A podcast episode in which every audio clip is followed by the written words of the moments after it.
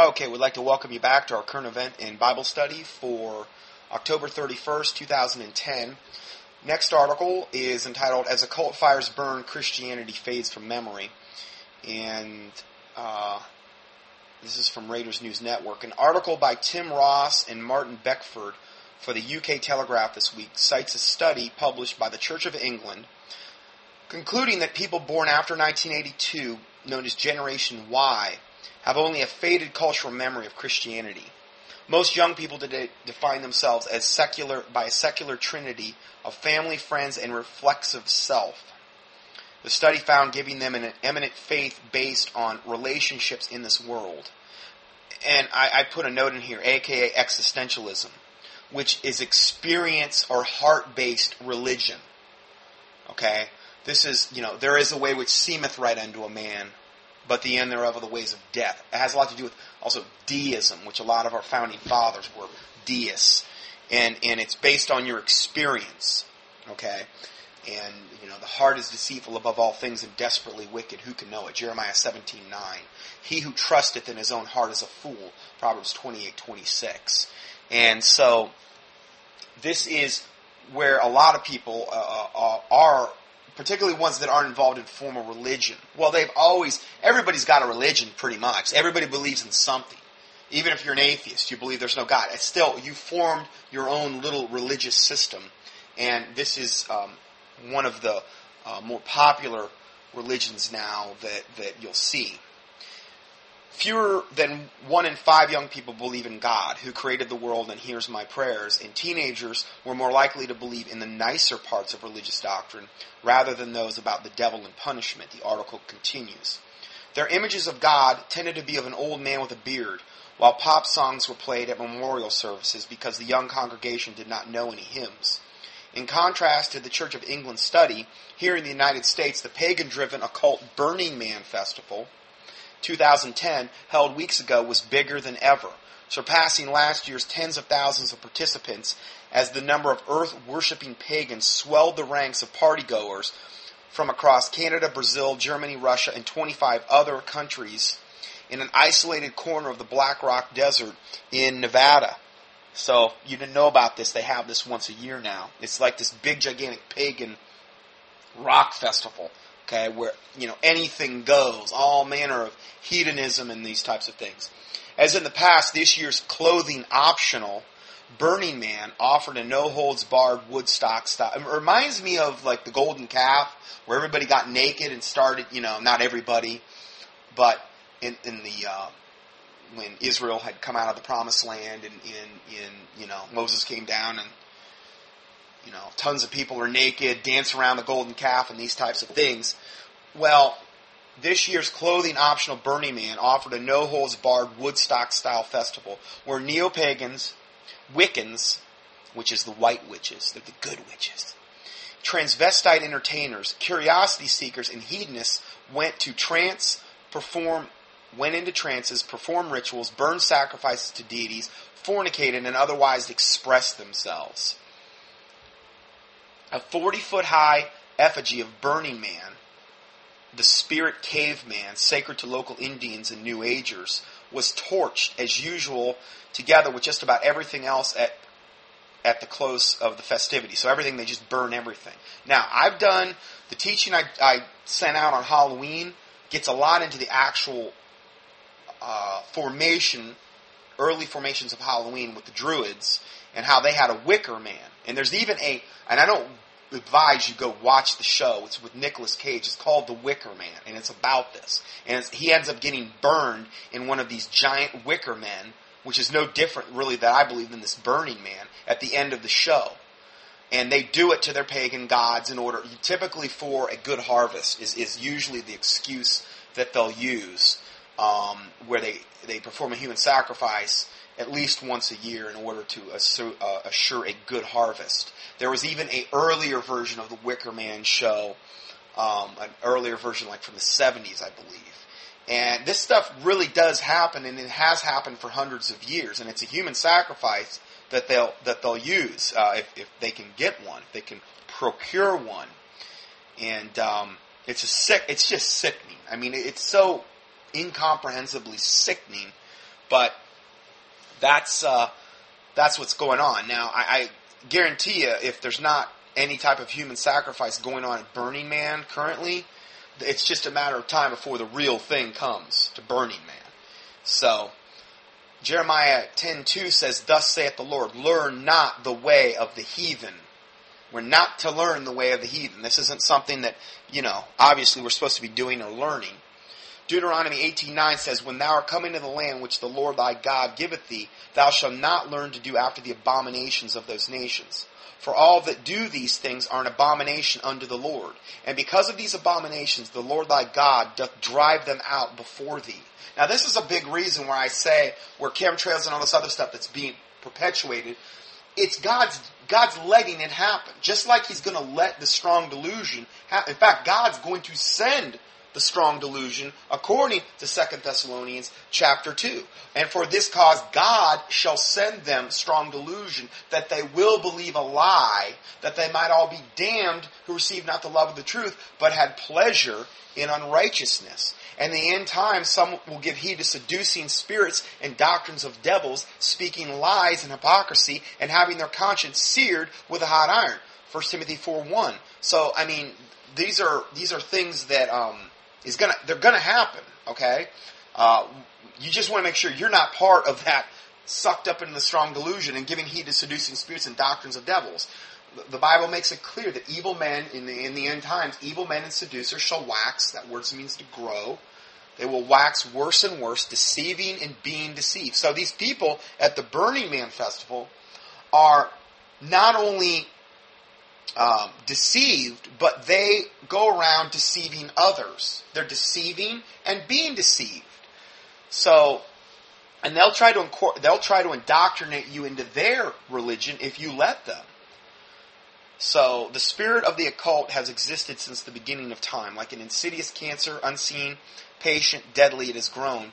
Indications of its presence are felt, and confirmations of its actuality have been documented from Black Rock Desert to Washington, D C As we approach the accumulation of the New World Order, cult experts forecast a continuing revival of such mysticism. Uh, in this black awakening, as you've heard that term. As the church attendance continues to decline across Britain and the United States, adherents of the occult will expand their services to meet the desires and mystical interests of spirit of the spiritually hungry world. Don't be surprised to see your friends getting sucked up into this possibly. And this is why, you know, I put out this information so you can warn people. Now, I give you um, a whole bunch of different ones of my teachings that I've done on the subject, done a lot of teachings on witchcraft. Uh, the first series I give you are my four-part teaching on witchcraft, becoming one world religion. Okay, and I, there's a I give you all the links there. You can click on them and, and hear that, because the, witchcraft will be the essence of becoming one world religion. New Age expert Judy Vorfeld emailed me to confirm that, quote, "dabbling in the realm of the occult is currently stylish. Even some Christians seem unable to avoid the attraction of this colorful, seductive world."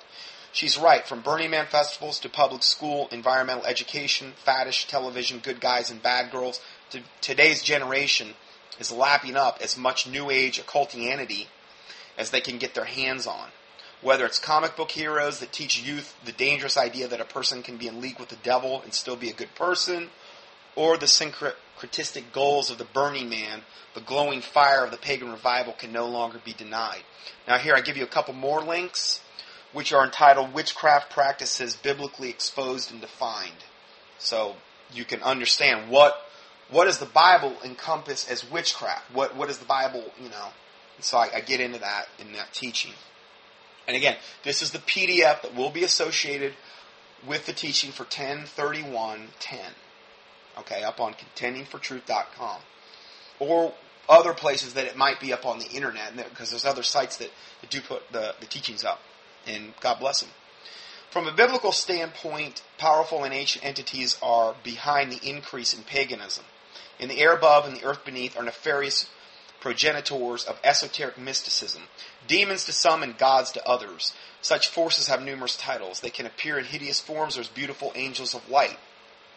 They are the wicked spirits um, that we're talking about in Ephesians six twelve. Wicked spirits um, uh, derived from the word ponera, which is a collective body of demon soldiers con comprising Satan's hordes, rulers of darkness or cosmocrators, or which are the governing spirits of darkness, powers, which is derived from the uh, Greek word ex- exousia, which are high-ranking powers of evil, and principalities, or which is derived from the Greek word archi, which means commanding generals over Satan's fallen army. Because see, there's different rankings in Satan's army.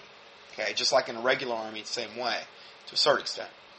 As the gods and goddesses of the underworld, they live today and are manifesting themselves among pagans, witches, New Agers, and churchgoers, in at least the following ways. Now, here's just some of the names of different devils, demons, and evil entities that you may encounter or may be plaguing people that you know. Aphrodite, who is the supposed goddess of sensuality, fertility rites, Wiccan rituals, and sacred prostitutions.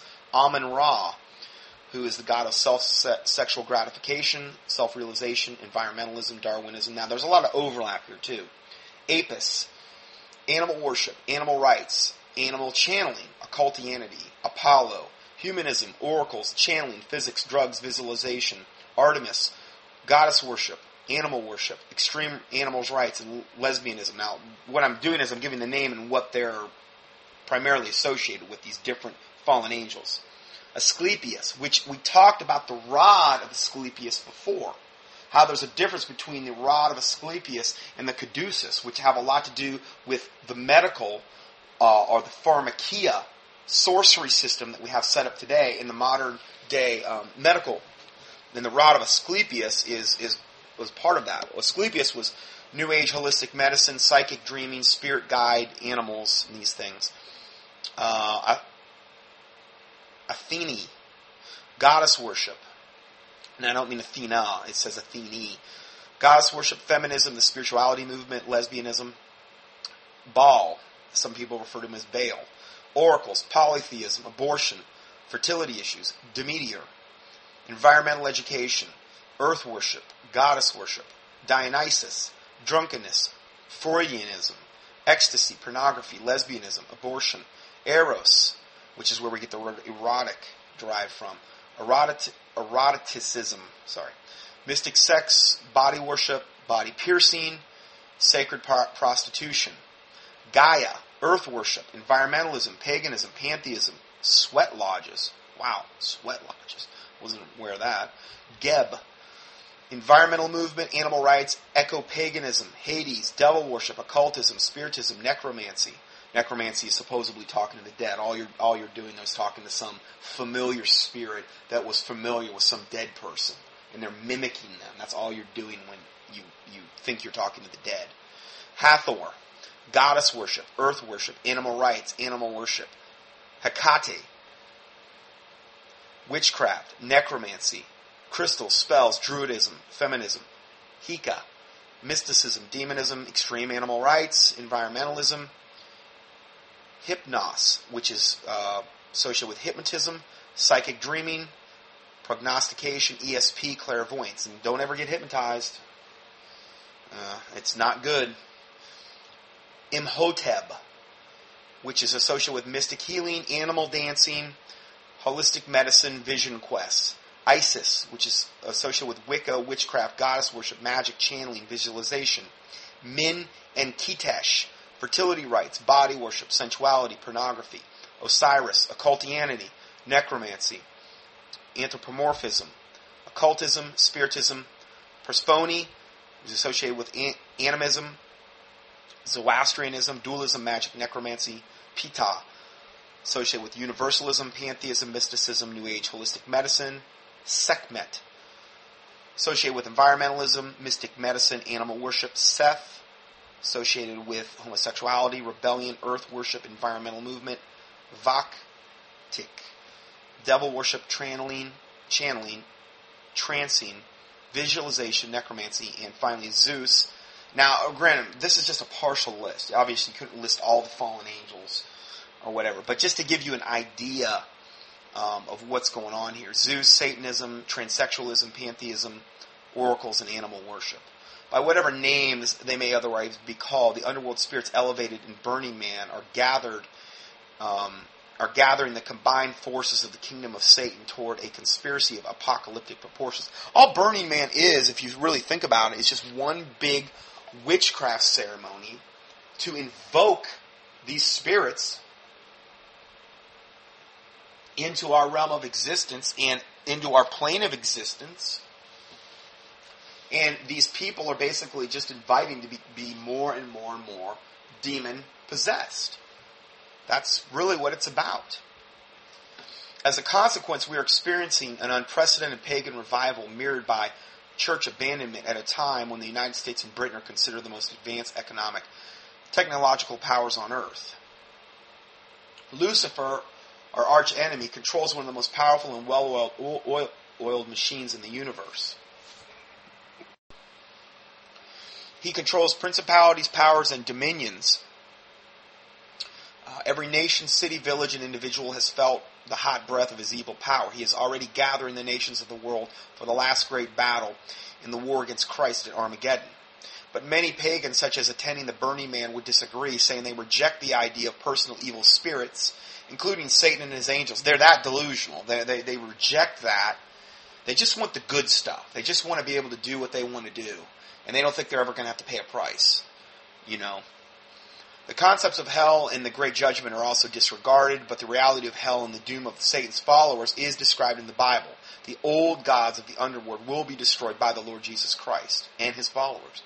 The Lord will tremble, be a ter- will be terrible unto them, for he will famish all the gods of the earth. Zephaniah two eleven. The Lord of hosts, the God of Israel, saith, Behold, I will punish the gods. And that's one of the things it does say. He will punish the gods. Jeremiah forty-six twenty-five, Jesus will also punish the leader of gods, that old serpent called the devil and his human followers. In Isaiah it says, Come, my people, enter thou into thy chambers, and shut thy doors about thee. Hide thyself, as it were for a little moment, until the indignation be overpassed. For behold, the Lord cometh out of the place to punish the inhabitants of the earth for their iniquity. The earth shall also disclose her blood. Now that's pretty interesting. And it says, The earth shall also disclose her blood, and shall no more cover her slain. In that day the Lord with his sore and great and strong sword shall punish Leviathan, the piercing serpent, and shall also slay the dragon that is in the sea. Isaiah twenty-six twenty through twenty-seven. So, it says, The earth shall disclose her blood. Remember I said the blood of the innocents cries out from the land? I mean, Abel's blood did. You know, it defiles the land. The Bible's very clear on that. There's going to come some point where the earth will actually disclose her blood and shall no more cover her slain. So, that's just more confirmation that, you know, the blood literally does defile the land. And um, there's going to come a point, though, when the earth is going to disclose it. However futile, the pagan gods will retaliate, and the battle of indescribable indescribable intensity will occur. It will be fought on land and sea, in the heavens above and the earth below, in the physical and spiritual worlds. It will include Michael, uh, God's angels, fighting against the dragon, and the dragon fighting in, um, with his demonic force and horde. According to the Bible, last days pagans will join the battle, calling upon idols of gold and silver and brass and stone and wood uh, to summon the spirits of devils working miracles, which go forth unto the kings of the earth, to gather them to the battle of the great day, to a place called in the Hebrew, Hebrew tongue Armageddon. And that was uh, excerpts from Revelation twelve seven, Revelation nine twenty, and Revelation sixteen thirteen through fourteen, and verse sixteen. There in the valley of Megiddo, where the omnipotent Jesus Christ will utterly repel the forces of darkness and destroy the pagan armies, blood will flow like rivers, and the fowl of the air will eat the flesh of the mighty and drink the blood of the princes of the earth. Praise the Lord Jesus Christ. Between now and then, true Christians have the opportunity to pre- preach the same gospel that caused the pagan oracle at, oracle at Delphi to surrender to in, sixteen, in three sixty-two A D to the Christian physician of the Emperor Julian. The oracle sent a message um, saying to tell the king that a cur- that the curious built that the curiously built temple has fallen to the ground, that bright Apollo no longer has a roof over his head, or the prophetic laurel, or babbling spring. Yes, even the murmuring water has dried up. That was what the oracle of Delphi was uh, told the king. And then it, go, it ends by saying, whether the gospel will be preached, that is the question.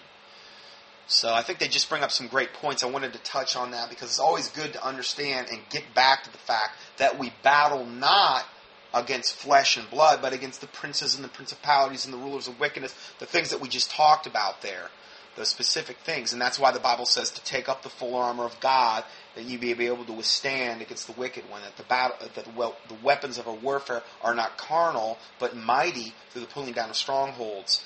And so those are things that's always important to bear in mind and always get back to, because it's very easy to get our eyes fixated on the actual physical things, when in reality the primary battle is a spiritual one. So let's go forward here. Next article is uh, Catholics overwhelmingly support homosexual unions, which this was kind of surprising to me, but I, after I read it, I, I, I'm going to make a comment here. Catholics, now this is from a Catholic website, okay? Catholics overwhelmingly support legal recognition of homosexual unions. Okay, so they forty percent of white Catholics and forty-six percent of Latino Catholics support same-sex marriage, while an additional thirty-six percent of white Catholics and twenty-two percent of Latino Catholics support same-sex civil unions. Only nineteen percent of white Catholics and thirty percent of Latino Catholics oppose the legal recognition of homosexual unions. Overall, thirty-seven percent of Americans support same-sex marriage.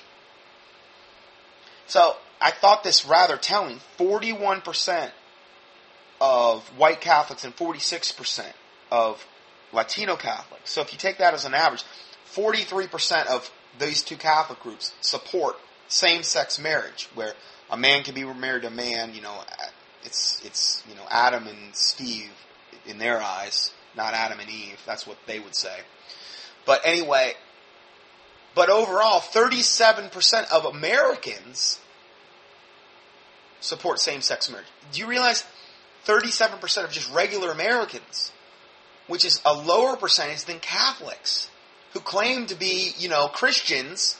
That's what they claim to be. They claim, well, we're the mother church. We're the real Christians.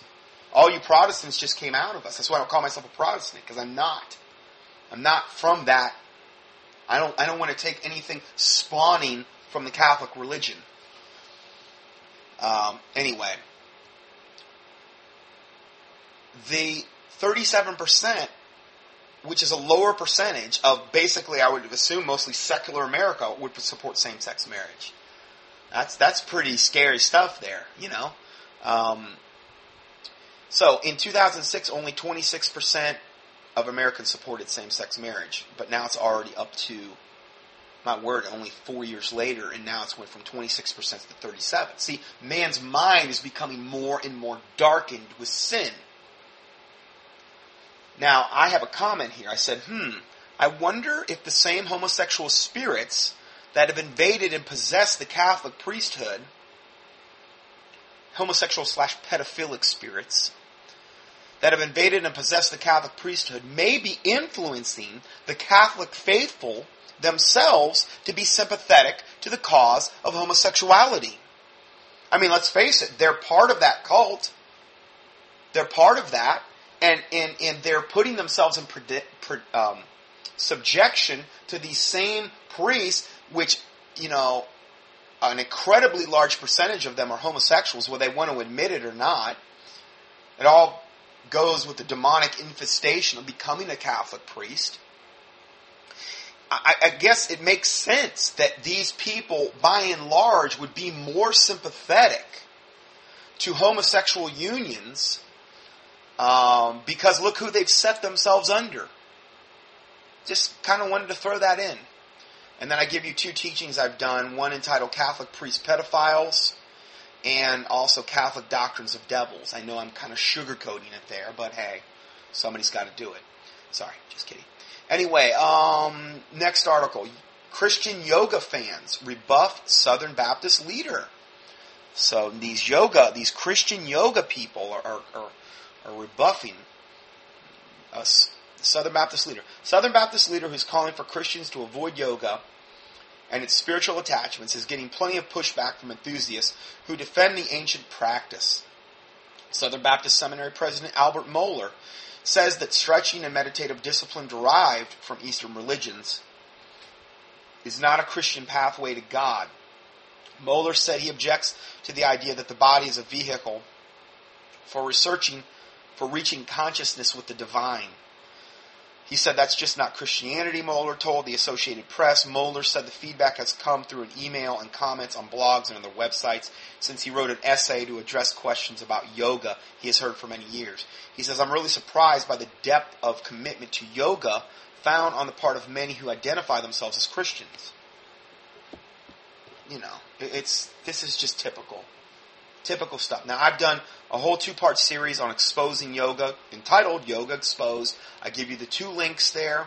I like to throw that in every once in a while because I, you know, I get a lot of new listeners and they may not be aware of this information. And if anybody's been around yoga, I have, because my mom was a really big adherent of it, and I had a lot of that growing up, the conditioning with all that, and you know, it's just basically one branch of repackaged Hinduism that's been turned into this thing. I don't have a problem with stretching, you know, and these types of things. But yoga, you're subjecting yourself to some really demonic stuff when you participate in yoga. Whether you want to admit it or not, you are. And I get into that. I don't want to say anything more about that because I thoroughly address that subject in the two teachings that I provide you. Next article. It's entitled, I Voted Republican and the Machine Checked Democrat. I wanted to touch on the subject because I have before, but so much of the sis boom ba rah rah rah, you don't have any right to say anything if you don't get out and vote, and this and that. And, you know, if the vote mattered, it'd be one thing. I think we would better devote our time to getting on our knees and praying about different issues like that at this point. Because the voting process is so rigged, and it's particularly now with these electronic voting machines, and it's so easily provable. And it's not even my research. A lot of this is secular research that have proven this. Uh, this is from, and it shows a Diebold voting machine. This is just from ten twenty-six, just uh, five days ago. Craven County voter says he tur- he had a near miss at the polls on Thursday when an electronic voting machine completed his straight party ticket for the opposite of what he had intended. Sam Laughinghouse, what a name, Sam Laughinghouse of New Bern said he pushed the, bo- the button to vote Republican and all in all races, but the voting machine screen d- displayed a ballot with all Democrats checked. He cleared the screen and tried again, and the same result. He said then he asked for and received the help from election staff. They pushed it twice, and the same thing happened, Laughinghouse said. That was four times in a row. The fifth time they pushed it, and the Republicans came up, and I voted. Now, this is incredibly common, and we're going to see this. I'm going to play you some sound clips, but that way they can rig the votes where you have every, for every, you know, four people that vote on a particular machine. It might not be every machine, but for on this particular machine, for every four vote, and it's going to it's going to register Democrat, and the Republicans come up once or, or whatever, however they want to rig it. Here's another one: fraud in Vegas. I went to vote, and Harry Reid's name was already checked. Some voters in Boulder City said they were concerned about the fraud of the electronic ballot box. Fierre said she wasn't alone in her voting experience. She said her husband and several others voting at the same time all had one, the same thing happen. Something's not right, Fierre said. One person, that's a fluke. Two, that's strange. But several within a five-minute period, that's wrong. Here's another one, and I'm going to play you this clip. This is the G O P vote fraud smoking gun video clip that was banned from C N N, Fox, and N B C. And we're going to get a chance to see this. This is Bev Harris from Black Box Voting at black box voting dot org. Black Box Voting, not .com, but .org. Okay, because the .com one's like the opposite, trying to disprove it, you know, because they've got their damage control system set up. But Bev Harris from Black Box Voting was blackballed by all networks. This is her last C N N report after Miz Harris participated in the H B O documentary Hacking Democracy, which will also play you a clip from that. I mean, this is this is so flagrantly obvious, this stuff that's going on, and yet nobody's talking about this. They're just talking about, get out and vote, get out and do this. Okay, sorry about that. That clip kind of started playing there. And this is from, from Lou Dobbs interviewing um, her, Bev Harris, and a, a friend of hers regarding this. And this was the last time. Now, Lou, Lou Dobbs wasn't on C N N very much longer after this, I don't think, either. Um, but they got to Lou Dobbs, evidently. But um, not to say that, you know, he wasn't part of the establishment or whatever. But it seemed at least Lou Dobbs had put out some really good things re- regarding exposing a lot of the different evils and, on illegal immigration and things of that nature. And then all of a sudden, you know, he just turned tail and run. Well, um, this is the last interview, and this is the one that was banned, and she was banned from all the networks after this, because they cannot have this level of truth getting out. E-voting machines will count at least three out of every four votes cast in next week's election. But the e-voting machines may not be reliable. They may not be safe from tampering. If the voting process is not secure, then our very democracy is at risk. A new documentary, Hacking Democracy, is set to air on H B O Thursday evening, telling the story of writer-turned-voter activist Bev Harris. She joins us now, and along uh, with Bev, Hugh Thompson, Chief Security Strategist at the firm Security Innovations. Good to have you both here. Bev, we have been reporting here. I know you've been working on this issue for years. How, how dire do you think the threat is come Tuesday? I think Tuesday's going to be pretty rough. It may look okay on Tuesday, but in the ten days following, I think we're going to find a lot of records that don't match up, and there's going to be a lot of confusion. A lot of confusion. Do you think, uh, we hear from our viewers all the time, concerned in a partisan way about what will happen with these four, these machines manufactured by four basic manufacturers. Uh, they they view these machines not only suspiciously in terms of the of the, the software that they use, the way in which they're designed and operated, but they think there's true partisan influence. Do you agree? Well, I think on both sides. You see, the, the problem with the machines is whoever has custody of the machines has a tremendous advantage if they choose to manipulate the election. And I, I just, I, I cannot imagine, Hugh, how we got to a situation where the federal government is spending billions of dollars to buy machines that can be opened with uh, minibar keys uh, that can be tampered with. It's kind of scary when you kind of take the analogy of electronic voting machines with other machines that have huge consequences of failure that people put their trust in. Like when I get into an elevator to come to this interview, right, or when I go in an airplane, I believe that somebody that knows a lot about airplanes and knows a lot about elevators has checked these things out for safety and security. But the kind of flaws that we've found just sort of show that that checking really isn't being done. In, in the documentary, one example of the way these machines can fail uh, is the uh, case of Susan uh, Burdock, a Republican candidate uh, from New Orleans, uh, as you well know, who ran for city council. Uh, let's take a look at what happened. This is where I came the day that the uh, warehouses are open to the candidates to inspect. So I came here with an old college buddy. He grabbed his camera, and I asked him to show me how the machine worked. So I just started fooling around with the machine. And it's when I pressed the button next to my name, and then I look down and I see Mister Gambaluca's name in the display when I press Susan Burdock. What do you think? Uh, all too common, unfortunately. Well, she obviously wasn't too pleased about that, uh, as I can imagine. Yes, uh, as we all can imagine. Uh, this has already happened in early voting uh, down in Florida, as uh, Kitty Pilgrim reported here tonight.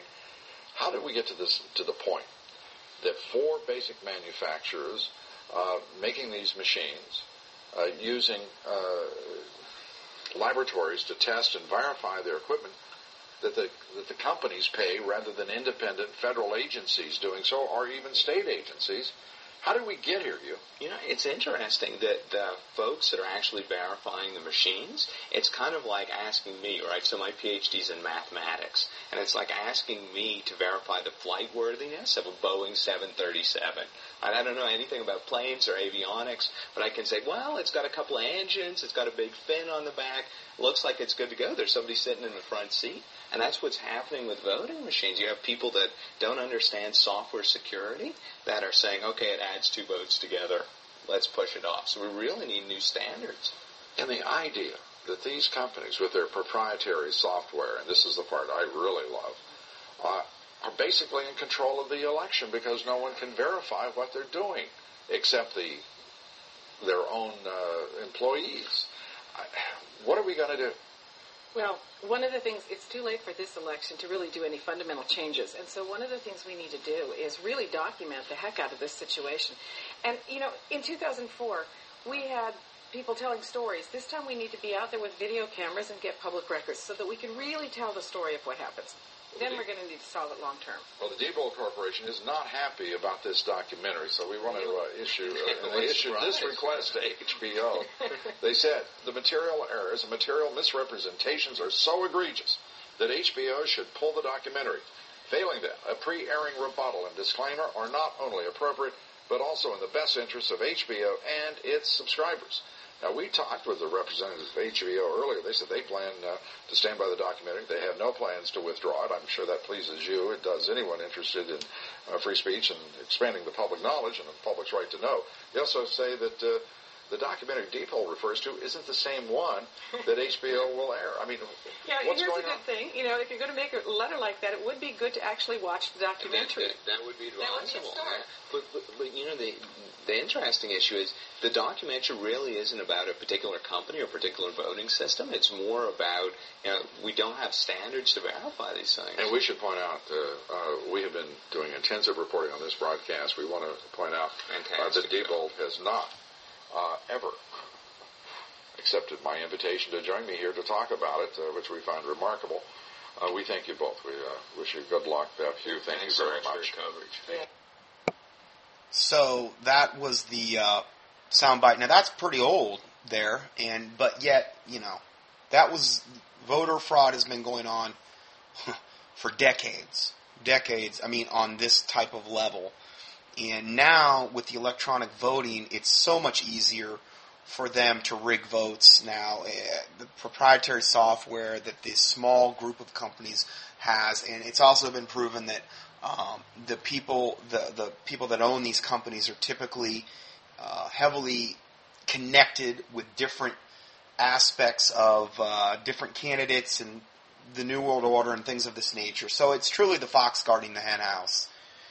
Uh, the next thing is the um, documentary uh, titled Uncounted, which you can go up and, and watch H B O's Hacking Democracy. I believe you can watch that on YouTube. You can also, I'll give you a link to watch the trailer for, it's called Uncounted, uh, the, the uh, an explosive documentary that shows how the election fraud that changed the outcome of the two thousand four election led to even greater fraud in two thousand six, and now looms as an unbridled threat to the outcome of the two thousand ten elections. The controversial feature film length is brought to you by Emmy Award winner David Earnhardt. Um... And it's called Uncounted, a documentary about the voting system under threat watch. So I'm going to go ahead and play this trailer for you on this as well. Okay, so I'm going to go ahead and start this clip. The voters turned out in record numbers and delivered an historic victory. Eight say the president sees his victory as a clear mandate. Everything we know about this election tells us the exit polls were right. George Bush lost this election. The scope of the theft is almost unfathomable. Well, in some of the precincts, there was an eighty percent undervote. That means eight out of ten people who came to the poll did not care enough about the presidential race to vote. I don't think so. The targeting of people of color is very computerized. We had testimony that some people stayed twelve hours in the line. And it was so blatantly obvious that the inner city machines were missing.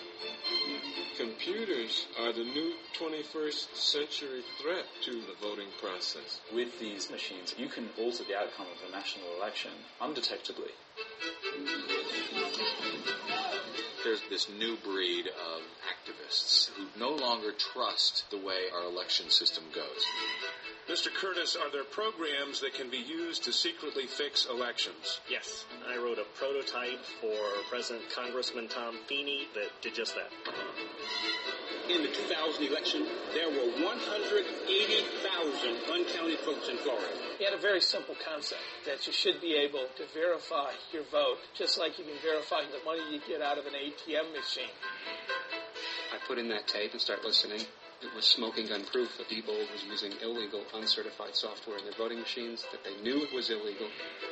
It could change the outcome of every election. Whoever was in power could stay in power. What he found was an extraordinary threat to national security. The notion of stolen elections is something we assign to third world countries, but not to this beacon of freedom and democracy that we like to view ourselves as. Look at the pattern of the past few elections. We have every reason to believe that the two thousand eight election is going to be manipulated.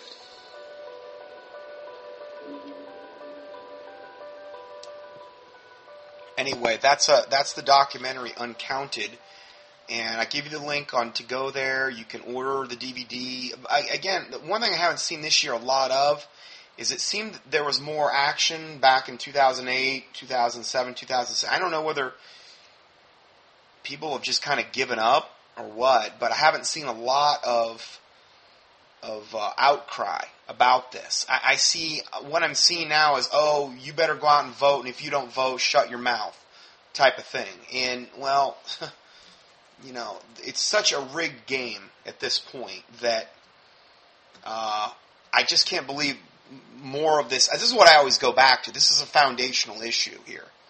You know, when when we talk about this particular subject, it's a foundational issue. And, and if you've got this massive voter fraud going on, and it is. I mean, that one computer programmer guy, I believe, for Diebold, admitted flat out that he wrote these programs to rig elections, and he was one of their main guys. And this was under oath, in front of a, of a huge jury. And I give you, I'll give you the uh, link to hear the whole thing, which leads me into the next little thing here. And it's entitled, How the U S Vote Can Be Stolen Again. A very credible computer programmer explains under oath, oath how he was hired by the Republican Speaker of the House in Florida to create a few lines of computer codes designed to easily and stealthily tamper with the voting results of electronic voting machines and central tabulators, and that, and that can self-destruct if anyone tries to decompile the whole program to try to discover it, if it contains any such illicit codes, making the scam virtually undetectable. He also states that any significant discrepancy between exit polls and the official vote tallies is a sure sign there's been a widespread vote fraud. And the exit polls almost never match up with what's going on. And, you know, this can happen on a local level, but I believe it more happens on the, the uh, regional, the national level more than anything. Because those are the guys that really make the decisions and, and the big decisions and these types of things. So, yeah, I wanted to uh, I wanted to cover that because it, it is a gigantically huge problem that uh, that does exist. I was looking at the amount of material I have left here. I'm going to go ahead and go to part four, see if we can cover this next part in a part four, and uh, that will wrap it up for today. So I'll see you in the next part.